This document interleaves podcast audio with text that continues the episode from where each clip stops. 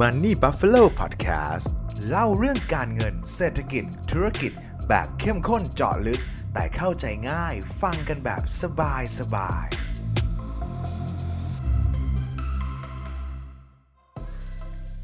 ยินดีต้อนรับทุกท่านนะครับ เข้าสู่รายการ Money Buffalo Podcast นะครับ ก็อันนี้น่าจะเป็นพอดแคสต์ที่ผมตั้งใจจะกลับมาทำในช่วงต้นปี 2023 เป็นต้นไปแล้วกันนะครับยังไม่แน่ใจว่ามีใครรอฟังหรือเปล่าบ้างนะครับ แต่ว่าก็อยากจะมาพูดคุยกับทุกคน แล้วก็ผมรู้สึกว่าในช่วงปี 2022 ที่ผ่านมาเนี่ย เป็นปีที่ผมมีโอกาสได้พูดคุยกับนักลงทุนเยอะนะครับ แล้วก็ก็ต้องยอมรับครับว่าปี 2022 เนี่ยเป็น ปีที่ค่อนข้างยากเลยครับ สินทรัพย์ทุกสินทรัพย์เนี่ยแทบจะติดลบหมดเลยนะครับไม่ว่าจะเป็นหุ้นตราสารหนี้คริปโตนะครับส่วนใหญ่เนี่ยราคาก็ปรับลงแทบทั้งนั้นเลยนะครับ ก็แน่นอนครับว่าตอนปี 2020 เนี่ย ตลาดหุ้นก็ขึ้นนะครับคริปโตก็บวกแรงมากนะครับปี 2022 พังหมดเลยนะครับรวมรวมถึงตัวผมเองด้วยนะครับก็ต้องยอมรับครับว่าแม้พอร์ตหุ้นจะบวกได้ค่อนข้างดีนะครับแต่ว่าพอร์ตคริปโตเนี่ยจากปี 2020 มันบวกมาเยอะมากนะครับแล้วพอปี 2021 มันพังนะครับก็ต้องยอมรับว่าหนีไม่ทันเหมือนกันนะครับก็ติดลบไปค่อนข้างเยอะทั้งนั้นพอ mark up พอร์ตแล้วจริงๆเนี่ยปี 2022 เนี่ยต้องยอมรับกับทุกท่านเลยครับว่าเป็นปีหนึ่งที่พอร์ตผมติดลบเหมือนกันนะครับน่าจะเป็นปีแรกเลยครับตั้งแต่ลงทุนมาแล้วติดลบเนี่ยก็ก็ค่อนข้างเซ็งนะครับก็เหมือนกับว่าเราเสียเวลาไปทั้งปีเลยนะครับ ก็ยังไงก็เป็นกำลังใจให้กับทุกคนนะครับ เรานักลงทุนเนี่ย ผมว่ายังไงการที่มันติดลบแรงๆในปีที่แล้วเนี่ยผมเชื่อว่าไม่ใช่ครั้งแรก ถ้าใครอยู่ในตลาดอีกสักพักสักระยะหนึ่งเนี่ย ผมว่าเดี๋ยวมันก็จะมีเหตุการณ์มีอะไรเข้ามาที่ทำให้ทุกท่านขาดทุนได้อีกนะครับ ที่นี่ครับสิ่งหนึ่งที่ผมมีโอกาสได้คุยกับหลายๆท่านแล้วก็มีบางคนอินบ็อกซ์เข้ามาถามเกี่ยวกับประเด็นนี้แล้วผมว่ามันน่าสนใจมากเลยนะครับ นั่นก็คือเรื่องของหุ้นเทคโนโลยีครับ ซึ่งหุ้นเทคโนโลยีเนี่ยถ้าเกิดเราเทียบตั้งแต่ปี 2008 2009 2010 ช่วงนี้เป็นต้นมานะครับเรียกว่าเป็นขาขึ้นของหุ้นเทคมาโดยตลอดเลยนะครับแล้วก็มาจนถึงปี 2021 ก็ยังเป็นขาขึ้นนะครับแต่ว่าพอเข้าปี 2022 เนี่ยก็เหมือนกับว่าอะไรหลายๆอย่างเนี่ยมันจะไม่ได้ดีเหมือนเดิมนะครับเดี๋ยวนี้เรามาพูดคุยกันว่าหุ้นเทคเกิดอะไรขึ้นกับหุ้นเทคนะครับแล้ว ในแง่หนึ่งคือหุ้นเทคยังน่าลงทุนอยู่หรือเปล่านะครับซึ่งถ้าเกิดเราพูดถึงหุ้นเทคเนี่ยผมว่าเราก็คงต้องไปพูดพวก Facebook Amazon Apple Netflix Google Alphabet อะไรพวกนั้นและ Tesla ถูกไหมครับ ซึ่งถ้าเกิดไปไปมองในหุ้นกลุ่มที่เป็นกลุ่มอย่างพวกแฟงพวกพวกพวกแฟงสต็อกพวกนี้นะครับ อย่าง Facebook เนี่ยลงแรงนะครับลบ 65%เลยนะครับ Amazon ลงมา 45%ในปีที่แล้วนะครับ Apple ลบ 25%นะครับเอ่อ Netflix เนี่ยเอ่อ ลดลบลงมาแรงมากนะครับลบ 75%เอ่ออย่าง Alphabet ลบ 40%นะครับหรือว่าถ้าเป็น Tesla นี่ลบถึง 70%เลยนะครับถ้าเกิดจากชื่อที่ผมพูดมาทั้งหมดหุ้นตัวใหญ่ๆที่รู้จักและเป็นที่สนใจของนักลงทุนผมว่ามีอยู่ 3 ตัวที่น่าพูดคุยกันนะครับก็คือเฟซบุ๊ก Netflix นะครับแล้วก็ตัว Tesla นะว่าเกิดอะไรขึ้นบ้างนะครับ จริง ๆ Facebook เนี่ยก็ในปีที่แล้วก็มีข่าวใหญ่ข่าวหนึ่งนะครับ ก็คือการที่เขาเปลี่ยนชื่อตัวเองจาก Facebook เป็น Meta เลยนะครับ Meta เนี่ยหรือว่า Meta หรือว่าถ้าเกิดที่เราคุ้นๆกันมันก็จะคือ Metaverse นั่นแหละครับคำถามที่น่าสนใจคือเกิดอะไรขึ้นทำไมมันถึงเกิด change ตัวนี้ขึ้นการเปลี่ยนชื่อบริษัทตัวเองเนี่ยจาก Facebook to something นะครับจากที่ Facebook เคยเป็นโซเชียลมีเดียอันดับหนึ่งปัจจุบันก็ยังอันดับหนึ่งนะครับแล้วยอมเปลี่ยนตัวเองยอมถอยตัวเองมาแล้วเปลี่ยนเป็นชื่อ Meta เพื่อสู่โลก Metaverse เลยนะครับ ส่วนตัวผมคิดว่าอ่าตัวมาร์คซักเคอร์เบิร์กเนี่ยเขาจะต้องเห็นอะไรแน่นอนครับว่า Facebook เนี่ยอาจจะไม่สามารถเติบโตและพัฒนาต่อไปได้ไกลเท่ากับใจที่เขาต้องการ ใช้คำนี้เลยนะ เพราะว่า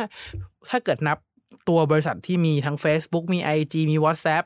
มี Snapchat มีอะไรที่อยู่ในในเครือของเขาทั้งหมดนะครับ ทั้งหมดตรงนั้นเนี่ยมียูเซอร์รวมกันประมาณ 3 จุดพันสามพันห้า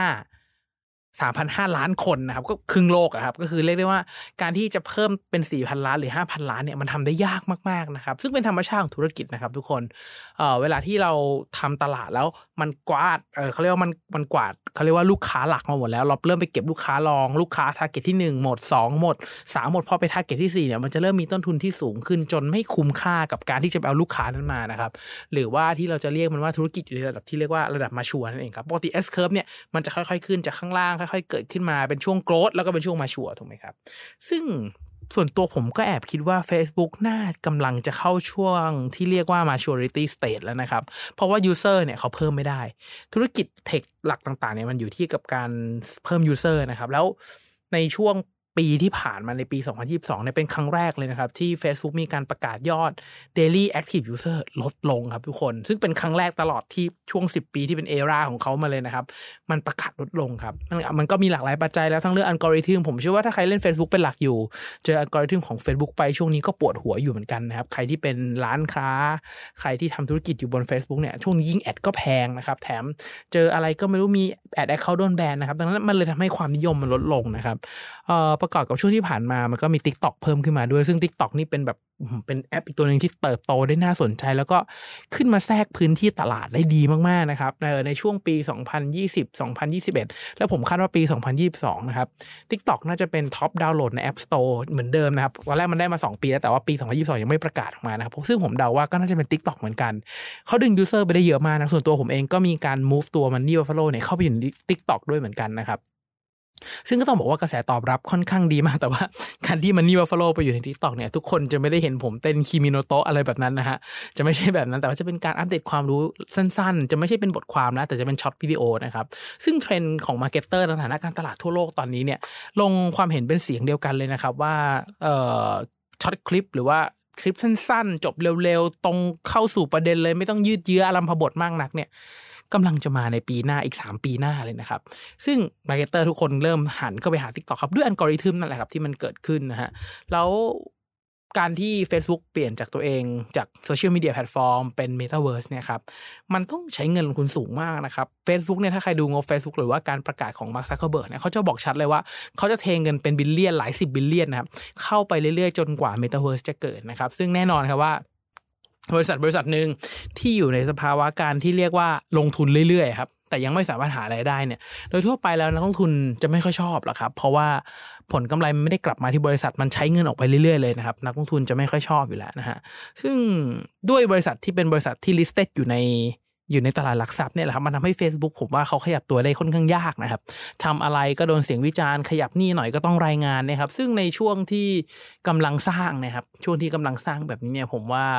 การการที่บริษัทในตลาดอาจจะไม่ใช่เรื่องที่ดีสักเท่าไหร่นะครับในในมุมมองของผมอะเพราะว่ามันขยับตัวยากแล้วอะไรที่มันเป็นเทคโนโลยีขยับเร็วๆเนี่ยบางทีมันต้องการความคล่องตัวที่ค่อนข้างสูงละกันนะครับมันเนี่ยเฟซบุ๊กมันก็เลยลงมาเยอะในช่วงที่ผ่านมานะครับ user เพิ่มไม่ได้อัตราการเติบโตไม่สูงนะครับ เพราะว่าอย่าลืมนะหุ้น tech เนี่ยสิ่งหนึ่งที่ทำให้ราคามันไปอยู่ในระดับสูงมากๆมาก ๆ แบบนั้นเนี่ยเพราะว่านักลงทุนเองหรือว่านักการเงินต่าง ๆ หรือว่าคนที่เข้าไปลงทุนนะครับเขาจะมองว่ามันมีอัตราการเติบโตที่สูง ถ้า user ยังเติบโตได้อย่างต่อเนื่องรายได้เขาก็มีโอกาสโตในอนาคตดังนั้นราคาที่จ่ายวันนี้เป็นราคาคาดหวังในอนาคตดังนั้นเมื่อความคาดหวังเรื่องการเติบโตไม่ดีแบบเคยครับก็เลยไม่แปลกที่ Facebook ราคาดิ่งลงมาจากแบบ340เหรียญต่อหุ้นลงมาแถว120นะครับซึ่งถือว่าลงแรงมากๆนะครับ หรือว่าจะไปดูที่ Netflix นะครับ Netflix นี่ก็หนักเหมือนกันฮะราคาเคยพุ่งขึ้นไปแถวแบบ 700เลยครับสูงมากนะครับ ตอนนี้ก็ตกมาอยู่ที่แบบเคยจุดต่ำสุด 170 นะครับ แล้วก็มีช่วงหลังๆ รีบาวกลับขึ้นมาแล้ว มีการเปลี่ยนโครงสร้างรายได้นิดหน่อยนะครับ ซึ่งปัญหาของ Netflix นี่เหมือนกันเป๊ะเลยครับ ก็คือเรื่องของ User ที่ไม่เติบโตนะครับเอ่อมันก็มีจากหลากหลายสาเหตุครับ เพราะว่าเอาจริงๆ เวลาคนเราวันหนึ่งมันมี 24 ชั่วโมงเท่ากันถูกไหมฮะ ถ้าเราไม่นอนเราไม่ทำงานแล้วอะมีเวลาว่างดู Netflix นะครับแล้วในช่วงที่เกิดโควิดเนี่ย Netflix เติบโตดีมากนะครับเพราะว่าคนเรามีเวลาเยอะขึ้นเรา work from home เรามีเวลาอยู่กับบ้าน เราไม่มีอะไรทำเราก็เปิดซีรีส์ดูแล้วซีรีส์ Netflix พี่ถ้าเกิดใครเป็นสายซีรีส์อันนี้ผมว่าน่าจะเห็นด้วยตรงกันเพราะมันกินเวลาชีวิตดีเหลือเกินนะครับแต่มันก็กินได้เต็มที่วันหนึ่งก็ 24 ชั่วโมงนะครับเราก็ต้องมีพักเราก็ต้องมีนอนเราก็ต้องทำงานถูกไหมครับแล้วด้วยโมเดลการหารายได้ของ Netflix เมื่อก่อนนะครับจริงๆ ตอนนี้ก็ยังเป็นอยู่ในบาง region ในบางพื้นที่นะครับ ก็คือ เอ่อเขาให้แชร์ account ได้อย่างแชร์ account นี้ก็คือเป็น party family สี่คนห้าคนถูกไหมครับ แล้วแถมคือเขาไม่ได้มีล็อกเครื่องครับ อย่างอย่างสมมติว่าเพื่อนผมใช้ Netflix อยู่อย่างเงี้ยผมก็ไปหยิบ account เพื่อนมาล็อกอินเครื่องผมได้เลย ดังนั้น การเกิดแบบนี้นะครับมันทำให้รายได้ของ Netflix มันมันหล่นหายไปนะครับมันเลยทำให้ในช่วงประมาณปลายปีที่ผ่านมา Netflix มีการพยายามปรับโครงสร้างรายได้ตัวนี้แล้วกันนะครับ ว่าจะเริ่มให้แชร์เขาไม่ได้แล้ว แล้วก็พยายามจะทำระบบขึ้นมาอะไรสักบางอย่างให้นาย A ใช้งานอยู่และนาย B ยืม account นาย A ไปเปิดเนี่ยไม่สามารถทำได้นะครับแน่นอนว่าถ้าเกิด Netflix คุณภาพของเขายังเหมือนเดิมเขายังดีขึ้นเหมือนเดิมนะครับแน่นอนว่าก็จะมีคนกลับมาสมัคร แล้วก็จ่ายค่า subscription fee เนี่ยที่เยอะขึ้นนะครับแต่ว่าด้วยตัวธุรกิจสตรีมมิ่งครับคือตอนนี้ผม sub แทบจะทุกแอปเลยนะซึ่งก็ต้องบอกว่าราคา sub ทุกแอปเนี่ยมันก็ไม่ได้แพงมากนะครับ แต่ว่าถ้าเกิดต้นทุนต่อหนึ่งแอป มันเพิ่มมันเริ่มเพิ่มสูงขึ้นนะครับ ผมว่าไม่ว่าจะเป็น Disney Plus เอ่ยวุยเอ่ยเนี่ยครับที่แบบเราดูดูกันเนี่ยผมว่าก็ต้องอาจจะมี unsubscribe ไปบ้างนะครับ เพราะว่ามันก็เป็นต้นทุนที่ค่อนข้างเปลืองอยู่แล้วนะฮะผมว่าตลาดสตรีมมิ่งจะเริ่มเดือดมากขึ้นเขาก็เริ่มรู้แล้วครับว่า user มันมันเต็มประมาณเนี้ยเพราะว่าเวลาเราทำธุรกิจหรือทำอะไรก็ตามนะมันจะมี target market อยู่แล้ว ซึ่งมันมีจำกัดนะครับมันไม่มันมันไม่ได้มี infinity ที่จะอยากจะขยายยิ่งอัด ad ยิ่งอะไรแล้วโตขึ้นนะครับ มันมีจำกัด ดังนั้นถ้าเกิดมันเต็ม user ตรงนี้แล้วเนี่ย ผมว่ามันก็จะเติบโตไปในระดับเดิมที่ระดับปีหนึ่งสองร้อยสามร้อยเปอร์เซ็นต์เนี่ยได้ค่อนข้างยากนะครับ ไม่ว่าจะเป็นธุรกิจใด ๆก็ตามนะครับเออหรือว่าจะเป็นเทสลาโอ้เทสลาในปีที่แล้วนี่ ผมว่าเป็นเป็นผมว่ามัน เทสลาไอ iconic ของเขามันคือ Elon Musk อยู่แล้วนะครับมึงถ้าเกิดเราเราพูดถึงอีลอนเนี่ยเป็นคนที่เอาพื้นที่หน้าสื่อเก่งมากนะครับ ผมว่าเขาเป็นคนที่ genius แล้วก็เป็นคนที่ทำการตลาดเก่งมากนะครับ เก่งมากเก่งจริงๆครับ อยู่หน้าสื่อไม่เว้นแต่ละวันทวิตเตอร์ของเขานี่พยายามทวิตดึงสื่อได้ตลอดนะครับ แต่ว่าเทสลาเองก็ติดลบลงมามากกว่า 70%นะครับ ตั้งแต่แบบ 3 แถวจุดสูงสุดแถวประมาณ 380 400 เหรียญครับ ลงมาเหลือ 120 ครับ ก็ลบก็ลบ 70%ซึ่งถ้าเกิดถามว่ามันเกิดอะไรขึ้นกับเทสลานะครับ มันก็ ผมว่ามันมีหลายเรื่องประเดประดังเข้ามาในเวลาเดียวกัน ซึ่งซึ่งไปดูที่ product ของเขาอย่าง product หลักเนี่ยคือเทสลาโมเดลสามโมเดล Y อะไรของเขาที่เขาผลิตรถยนต์ไฟฟ้าใช่ไหมครับ ก็ผลิตขายออกมาได้ใกล้เคียงกับเป้านะครับ แต่ว่ามันไม่ถึงเป้า ก็คือเป้ามันไม่ได้ตามคาดนะครับ มันก็เลยมีความผิดหวังของนักลงทุนนะครับ แล้วก็ในช่วงปลายปีก็ได้มีการเร่งลดราคาลดราคาเลยนะครับ แบบชัดเจนมาก ใครที่ซื้อเทสลามาก่อนช่วงนั้นก็คือติดดอยเลยนะครับ อย่างที่ราคาเปิดตัวอย่าง grey market ในไทยเนี่ยเมื่อก่อนเนี่ยมันอยู่ที่ประมาณ3ล้านห้าสี่ล้านถูกไหมครับราคาเปิดตัวในไทยนี่ไม่ถึง 2 ล้านครับเรียกว่าดอยดอยทันทีล้านกว่าบาทนะครับ เมื่อก่อนคนขับเทสลานี่คือกึ่งรถหรูนะครับ E class บวกบวก E class หรือว่า หรือว่าตัวแบบตัวสูงเลยอะแต่ว่าตอนนี้ด้วยราคานี่มันทำให้มัน drop ลงมาเหลือตัวเริ่มต้นของรถยุโรปแล้วราคาที่ปรับลงที่ต่างประเทศลงไปอีกนะครับมันก็เลยทำให้ราคารถเทสลามันยิ่งตกลงนะครับลดราคาแล้วก็ยังไม่ถึงเป้าอย่างที่วางไว้นะครับ แล้วก็ ผมว่าตลาด EV มันเริ่มแข่งขันกันสูงขึ้นนะครับ มันก็มี BYD Build Your Dream นะครับ Great Wall Motor ที่เข้ามาทำตลาดเรื่องของรถไฟฟ้ามากขึ้นด้วย มันก็เลยทำให้เกิดสภาวะการแข่งขันที่เยอะขึ้นนะครับ แล้วก็อีเวนต์ใหญ่อีเวนต์หนึ่งที่เข้ามากระทบเทสลาโดยตรงนะครับ นั่นก็คือการที่อีลอนเนี่ยเขาประกาศซื้อทวิตเตอร์ทั้งบริษัทเลยนะครับ แล้วเอา Twitter delist ออกจากตลาดไปเลยนะครับไอ้ประเด็นนี้ที่เกิดขึ้นเนี่ยเดี๋ยวถ้ามีโอกาสน่าจะได้มาพูดคุยกันว่า ผมคิดเห็นยังไงว่า การที่ อีลอนซื้อทวิตเตอร์ดีหรือไม่ดี แต่ว่าแอบ spoil เล็กๆว่าผมแอบว่ามันเป็นด้านดีมากกว่าด้านเสียแล้วกันนะครับ เพราะว่าคนอย่างอีลอนเนี่ยเวลาคิดอะไรเขาคิดไปหลาย step ครับแล้วผมเชื่อว่าเขาน่าจะเอาเทสลากับ Twitter มา synergy กันบางอย่างให้เกิดการเกื้อหนุนแบบ1บวก2เป็น 5 เป็น 10 ได้เลยนะครับ แต่ว่าก็ยังเป็นแค่การคาดการณ์เขายังไม่ได้ออกมาบอกอะไรที่ชัดเจนนะครับ ซึ่งด้วยตัวบริษัทของเทสลาเนี่ยเอาจริงๆผมว่าเป็นบริษัทถ้ามองเขาว่าเป็นบริษัทรถยนต์ EV นะครับเป็นรถยนต์ที่ดี เป็นเป็นเป็นบริษัทที่ดีนะครับ เป็นผู้นำด้าน EV คาร์ถึงแม้คู่แข่งจะเพิ่มขึ้นนะครับ เป็นรถยนต์ที่ demand สูงผลิตมาเท่าไหร่ก็ขายได้หมดนะครับ ซึ่งตอนนี้ผมว่า demand ของรถเทสลาเนี่ยยังยังไม่เต็มนะครับ ผมว่าสร้างมาเท่าไหร่ก็ยังหมดอยู่ดี เพราะว่าการก่อตั้ง Gigafactory ในการสร้างรถเทสลาเนี่ย ถ้าเขาสร้างเพิ่มผลิตเพิ่ม ผมว่าก็ยังขายเพิ่มได้นะครับ แล้วก็ในอนาคตตัวเทสลาเองผมว่าน่าจะเป็นอีกหนึ่งบริษัทที่เป็นแบบ tech company ที่ที่มี S-curve ใหม่เรื่อยๆนะครับไม่ว่าโลกจะเปลี่ยนไปทางไหนผมว่าเขาน่าจะหา S-curve ออกมาใหม่ได้เรื่อยๆนะครับแล้วก็ผลประกอบการก็ดีแข็งแกร่งมากขึ้นเรื่อยๆนะครับแต่ว่าที่ราคาตกลงมาเนี่ยผมว่าก็นักหุ้นส่วนหนึ่งก็คงกังวลแหละครับว่าเขาอาจจะขายหุ้นเทสลาบางส่วนเพื่อมาถมทวิตเตอร์ที่ใช้เงินซื้อพอปริมาณมหาศาลประมาณหนึ่งนะครับ และไอการที่หุ้นเทสลาตกเยอะแบบนี้คนที่เจ็บสุดก็คืออีลอนเนี่ยแหละครับ เพราะว่าเขาถือหุ้นเป็นผู้ถือหุ้นใหญ่ของเทสลาราคาตกจน เออบุคคลที่ร่ำรวยที่สุดในโลกเขาตกลงมาอันดับ2เลยนะครับ แต่เมื่อก่อนอันดับหนึ่งนำที่2ไกลมาก ตอนนี้ตกลงมาเลยนะครับนี่ครับภาพภาวะทั้งหมดเราจะเห็นได้ว่าหุ้นเทคหลายๆตัวมันเริ่มมันเริ่มติดคอขวดมันเริ่มมันเริ่มเติบโตไม่ไหวนะครับ แล้วนอกจากสภาวะเฉพาะตัวที่เกิดขึ้นนะครับ ในช่วงภาพใหญ่ๆเนี่ยถ้าเราย้อนไปนิดนึงเนี่ยมันจะเกิดสิ่งที่เรียกว่าโควิดถูกไหมไอ้โควิดเนี่ยมันเกิดสิ่งที่เรียกเทคโนโลยี disruption นะครับทุกคนวิ่งหาเทคหมดเพราะทุกคนอยู่บ้านเชื่อมต่ออะไรไม่ได้นอกจากอินเทอร์เน็ตต้องไร้สายเชื่อมต่อแบบไร้สายใช่ไหมครับดังนั้นการใช้งานอะไรต่างๆ มันจะมันจะแบบมันจะเติบโตเร็วมากในช่วงก่อนโควิดและระหว่างโควิด แต่พอทุกอย่างเริ่มกลับมาปกติครับ ทุกอย่างมันเริ่มกลับมาเหมือนเดิม ความต้องการในการใช้ไม่ถูกบิ้วไปสูงเหมือนเดิมนะครับ เริ่มกลับมาอยู่ในภาวะปกติ ประกอบกับภาพรวมของแมคโครที่สภาวะเศรษฐกิจมีการทำ QT QT คือ tapering นะครับ quantitative tapering นะครับ จะเป็น ตรงข้ามกับ QE QE คือใส่เงินเข้าระบบทำให้มีเงินในระบบเยอะๆ คนจับจ่ายใช้สอยคล่องตัว ถ้ามองว่าโลกเราคือบ่อปลาบ่อบ่อปลาอันใหญ่ๆนะครับแล้วประชาชนคือปลาถูกไหมครับ การที่ใส่ QE เนี่ยก็คือการใส่น้ำเข้าไปในบ่อปลาทุกคนจะรู้สึกสดชื่นมากเลยครับ แต่ว่าถ้าเกิดเปรียบเทียบว่าการทำ QT เนี่ยมันเปรียบเสมือนการสูบน้ำออกแล้วมันจะไม่คล่องตัวมันจะเริ่มร้อนมันจะขยับขยับอย่าขยายตัวยาก เงินเริ่มไม่คล่องมือถูกไหมครับ แล้วทีเนี้ยครับ พอหลังจากโควิดนอกจากมีการทำ QT เนี่ยมันมีการทำสิ่งอย่างหนึ่งที่เรียกว่าการขึ้นดอกเบี้ยด้วยนะครับอีเวนต์ใหญ่อีเวนต์หนึ่งในปีที่แล้วเนี่ยคือสงครามรัสเซียกับยูเครนช่วงต้นปีประมาณเดือนสามเลยผมจำได้เลยนะฮะในช่วงนั้นเนี่ยมีการทำสงครามรัสเซียยูเครนมันทำให้เกิดสิ่งที่เรียกว่า supply chain ขาดsupply chain ขาดปุ๊บมันทำให้ต้นทุนในการผลิตสูงขึ้นต้นทุนในการผลิตสูงขึ้นมันส่งทำให้เงินเฟ้อเพิ่มสูงขึ้นพอเงินเฟ้อเพิ่มสูงขึ้นแน่นอนครับธนาคารกลางมีเครื่องมือ ตัวหนึ่งนั่นก็คือสิ่งที่เรียกว่าการปรับอัตราดอกเบี้ยหรือว่าการขึ้นดอกเบี้ยนั่นเองครับการขึ้นดอกเบี้ยเนี่ยส่งผลต่อตลาดการลงทุนแบบชัดเจนมากๆครับเปรียบเทียบง่ายๆสมมติว่าเมื่อก่อนเนี่ยอัตราดอกเบี้ยอยู่ที่หนึ่งเปอร์เซ็นต์ผมมีเงินล้านหนึ่งผมฝากธนาคารผมได้หนึ่งหมื่นถูกไหมครับอยู่ๆดอกเบี้ยขึ้นจากหนึ่งเป็นห้านะครับเอาเงินหนึ่งล้านฝากธนาคารจากได้หนึ่งหมื่นเป็นห้าหมื่น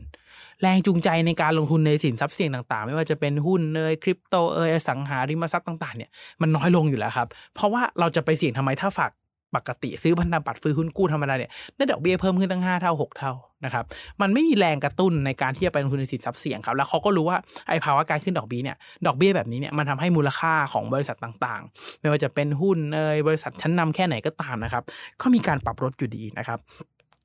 ซึ่งสิ่งที่มันที่มันแบบดูเดือดแล้วมันค่อนข้างค่อนข้าง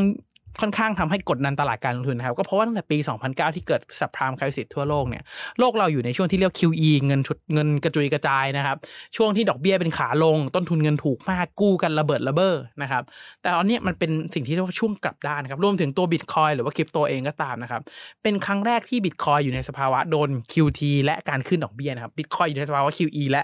การลดดอกเบี้ยมาโดยตลอด ในปีที่แล้วเนี่ยเป็นปีแรกนะครับที่โดน QT และการขึ้นดอกเบี้ยมันเลยเป็นภาวะกดดันในสินทรัพย์เสี่ยงตั้งทั้งหมดเลยครับดังนั้นถ้าเกิดถามว่าหุ้นเทคยังน่าลงทุนไหมเนี่ย ผมว่าอย่างแรกคือถ้าสภาวะตลาดยังเป็นแบบนี้ดอกเบี้ยยังขึ้นไปเรื่อยๆยังเอาเงินเฟ้อไม่อยู่นะครับ ซึ่งผมว่าเงินเฟ้อเนี่ยน่าจะเริ่มเอาอยู่แหละนะครับแล้วดอกเบี้ยน่าจะเริ่มคงอยู่ในระดับสูงแบบนี้ไปก่อนนะครับ แต่ว่าถ้าจะให้ทุกอย่างเริ่มกลับมาทุกอย่างเริ่มดีกลับมาตลาดสดใสเนี่ย ผมว่าจะต้องมีสัญญาณว่าเงินเฟ้อลดชัดเจน ดอกเบี้ยเริ่มลดเนี่ยแหละครับ น่าจะเป็นแบบตัว kick off ที่ทำให้เราน่าจะเทหน้าตักใส่เงินลงทุนเข้าไปมากขึ้นนะครับซึ่งทีนี้นอกจากปัจจัยเรื่องของสภาพภาพรวมแบบนี้ที่มันจะต้องเปลี่ยนไปก่อนนะครับหุ้นเทคหุ้นโดยทั่วไปแล้วหุ้นเทคจะกลับมานะครับ ซึ่งส่วนตัวผมก็ยังชอบหุ้นเทคอยู่นะครับ ซึ่งพอพอพูดถึงหุ้นเทคเนี่ยหลาย ๆ คนอาจจะ คิดยากคิดเกินคิดไกลไปหน่อยแต่ว่า ผมอยากให้กลับมาที่พื้นฐานของหุ้นเลยครับหุ้นมันคือความเป็นเจ้าของของกิจการ การที่เราอยากจะเข้าไปเป็นเจ้าของกิจการใดกิจการหนึ่งนะครับ เราก็ต้องมั่นใจว่ากิจการนั้นเนี่ยมีรายได้ที่เพิ่มสูงขึ้น มีกำไรที่เพิ่มสูงขึ้นถูกไหมครับ ดังนั้นถ้ามีถ้ากิจการไหนก็ตามที่มีกำไรเพิ่มสูงขึ้น ธุรกิจมีแนวโน้มโตต่อได้มากขึ้นเรื่อยๆนะครับผมว่าก็ยังน่าลงทุนอยู่ ดังนั้นเนี่ยไม่ว่าจะเป็นหุ้นเทคตัวไหนนะครับผมว่าเราต้องกลับไปดูโครงสร้างการหารายได้ของกิจการ และกลับไปที่พื้นฐานก่อนเลยนะครับว่าพื้นฐานของกิจการคืออะไรพื้นฐานของกิจการก็คือ P คูณ Q ง่ายๆเลยครับ P คือราคาขาย Q คือปริมาณที่ขายได้ ถ้า บริษัทมีความต้องการดีมานที่สูงขึ้น การขึ้นราคาสามารถทำได้ ขายปริมาณเท่าเดิมบริษัทก็ยังโตนะครับ หรือหรือหรือถ้าเกิดราคาอยู่ที่เท่าเดิมนี่แหละครับ แต่ว่าบริษัทมันยังโตได้เรื่อยๆ ปริมาณการขายเพิ่มสูงขึ้นได้นะครับ มันก็ยังโตต่อได้นะครับ ดังนั้นก่อนจะลงทุนอะไรก็ตามเนี่ยผมอยากให้ทุกคนศึกษาพื้นฐานของบริษัทก่อนเข้าไปลงทุนก่อนสักเล็กน้อยก็ยังดีนะครับ อย่างน้อยให้รู้ว่าบริษัทเนี่ยครับเขาซื้ออะไร เขาขายอะไร เขามีวิธีการทำตลาดแบบไหน ธุรกิจโตอยู่หรือเปล่า มีอัตราการจ่ายปันผลแบบไหนนะครับ ไม่ว่าจะเป็นหุ้นเทคหรือหุ้นทั่วไปเนี่ยผมว่าอยู่ในสภาวะเดียวกัน แต่ว่าหุ้นเทคในช่วงที่ผ่านมาเนี่ยอาจจะโดนเช็คบินแรงสักหน่อยนะครับ เพราะว่ามันเป็นหุ้นโกรดเนาะ แล้วหุ้นโกรดเนี่ยเราก็รู้กันอยู่แล้วว่าโดยพื้นฐานการเงินเลยเนี่ย ถ้าดอกเบี้ยสูงไม่ดีต่อหุ้นโกรดครับ ถ้าสภาวะเงินถูกดูดออกหุ้นโกรดไม่แย่ครับ แล้วถ้าเกิดเศรษฐกิจถดถอย เศรษฐกิจมันซึ่งเป็นเรื่อง recession ที่จะพูดกันในปี 2023 ต่อไปนะครับ มันก็ไม่ดีต่อหุ้นเทคเช่นกันนะครับ แต่ว่าส่วนตัวผมยังเชื่อนะครับว่าหุ้นเทคน่าจะยังเติบโตในอนาคตได้ดีนะครับ แต่ว่าอยากให้ทุกคนกลับไปมองที่พื้นฐานก่อนเลยนะครับว่ารายได้มายังไง ขายได้เพิ่มขึ้นไหมราคาปรับได้หรือเปล่านะครับ ซึ่ง ไม่ว่าจะเป็นหุ้นตัวไหนบริษัทอะไรอยู่บนพื้นฐานนี้เดียวกันหมดเลยครับ ไม่แน่ใจว่าทุกคนเห็นด้วยกับผมไหมนะครับคิดเห็นยังไงจริงๆ อยากให้คอมเมนต์พูดคุยกันนะครับ หรือว่าเออจริง ๆ ในแพลตฟอร์มอย่างเอ่อ Spotify ไม่แน่ใจยังลง Spotify อยู่ไหมครับเอ่อ Apple Podcast หลังๆเราเนี่ยอาจจะคอมเมนต์ยากนิดนึงแต่ว่าถ้าเป็นอย่างใน YouTube เนี่ยเดี๋ยวผมจะลงเสียงใน YouTube ไว้ด้วย ก็ ถ้าเกิดใครฟังผ่าน YouTube ก็อยากให้คอมเมนต์พูดคุยกันนะครับว่าเป็นยังไงกันบ้างในช่วงปีที่ผ่านมา เห็นด้วยไหมว่าหุ้น tech ยังน่าลงทุนอยู่หรือว่าเอาละหรือว่าช่วงนี้ควรกลับไปถือหุ้นพวก defensive stock ดีกว่าหุ้นแบบ high dividend ดีกว่านะครับยังไงก็อยากให้ทุกคนมาคอมเมนต์พูดคุยกันนะครับแล้วก็ฝากกดไลค์ทุกๆ คลิปเลยนะครับของ Money Buffalo เลยว่าช่วงนี้อัลกอริทึม ทุกแพลตฟอร์มเนี่ยค่อนข้างดุเดือดเลยครับเดี๋ยวถ้ายอดไลค์น้อย ยอด engage น้อยเนี่ยมันก็จะคลิปมันก็จะขึ้นโชว์น้อยด้วย มันก็อาจจะมีคนดูแค่แบบหลักร้อยเท่านั้นเองนะครับยังไงก็อยากฝากทุกคนด้วยนะครับ ถ้าเกิดมองว่าพอดแคสต์นี่เป็นประโยชน์นะครับ ในมุมหนึ่งของคนที่เป็น content creator แบบผมเนี่ยจริง ๆ ไม่ได้ต้องการอะไรมากเลยครับจริงๆ อยากให้ทุกท่านได้ความรู้ไปลงทุนต่อสู้กับตลาด แล้วก็เติบโตไปด้วยกันในฐานะนักลงทุนรายย่อยด้วยกันหนึ่งคนเนี่ยได้นะครับ แล้วก็ก็ใครอยากได้ engage มากขึ้น อยากให้ทุกคนเห็นคลิปทำแล้วมีคนเห็นงานเราเอ่อมีคนชื่นชมเรา มีคน งานเราสร้างประโยชน์ให้กับผู้อื่นได้เนี่ยจริงๆ content creator แบบผมเนี่ยก็ต้องการแค่นี้เท่านั้นเองนะครับ ยังไงวันนี้ก็น่าจะประมาณนี้ เชื่อว่าทุกคนน่าจะได้ไอเดียในการลงทุน แล้วก็แนวโน้มในการลงทุนหุ้นเทคไปไม่มากก็น้อยนะครับ ยังไงก็ให้ทุกคนโชคดีกับการลงทุนนะครับ